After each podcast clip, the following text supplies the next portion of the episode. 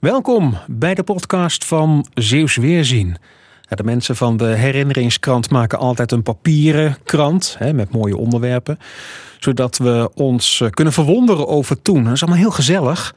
En daar praat ik ook altijd over in deze podcast. Maar dit keer is er een man met een mening. Willem Staat, goedemorgen. Ja, goedemorgen Remco. Zullen we wel eerst even gezellig beginnen? Ja, dat lijkt me Ja, een heel goed plan. Naar welke tijd neem jij me terug? Eh, je neemt me terug naar 1980. Toen solliciteerde ik bij de PZC. En toen werd ik eh, uitgenodigd, op sollicitatiegesprek genood bij een restaurant in Middelburg. We zaten gezellig te tafelen. Dus tijdens jouw sollicitatiegesprek maakte je kennis met de zilte Zeeuwse zaligheden. Dat klopt precies. Ja, dat, die schelpjes komen, hoe heten ze, krukels. Ik wist helemaal niet hoe ik die dingen moest consumeren. Maar na enige hulp van de beide gastheren lukte dat met een speld.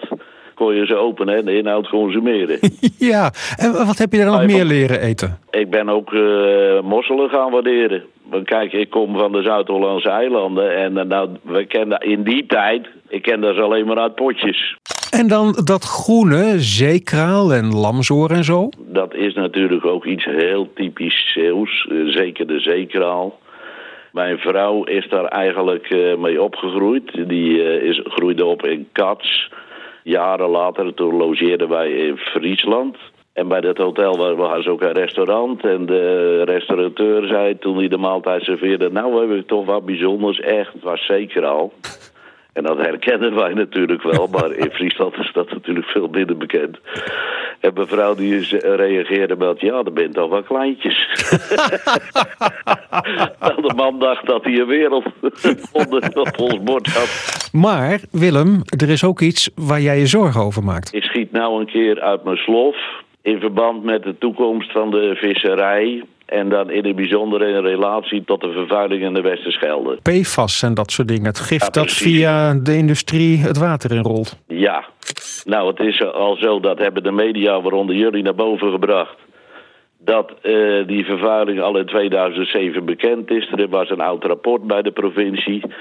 En daar is niets mee gebeurd. En na vele jaren komt dat dan eindelijk een keer boven tafel. Dat is, vind ik, schokkend. Dat de Westerschelde een van de meest vervuilde waterwegen ter wereld is. Waardoor nu zelfs wordt aangeraden dat aanwonenden van de Westerschelde, maar beter geen eh zeker alle lamsoren kunnen consumeren en vis net zo min. En als ik in die regio woonde, een regio die mij eh, dierbaar is, dan zou ik me langzamerhand wel heel erg ongerust maken. En bovendien zou ik me ook wel genomen voelen om maar eens een groot woord te gebruiken. Want als je ziet wat daar allemaal gebeurt.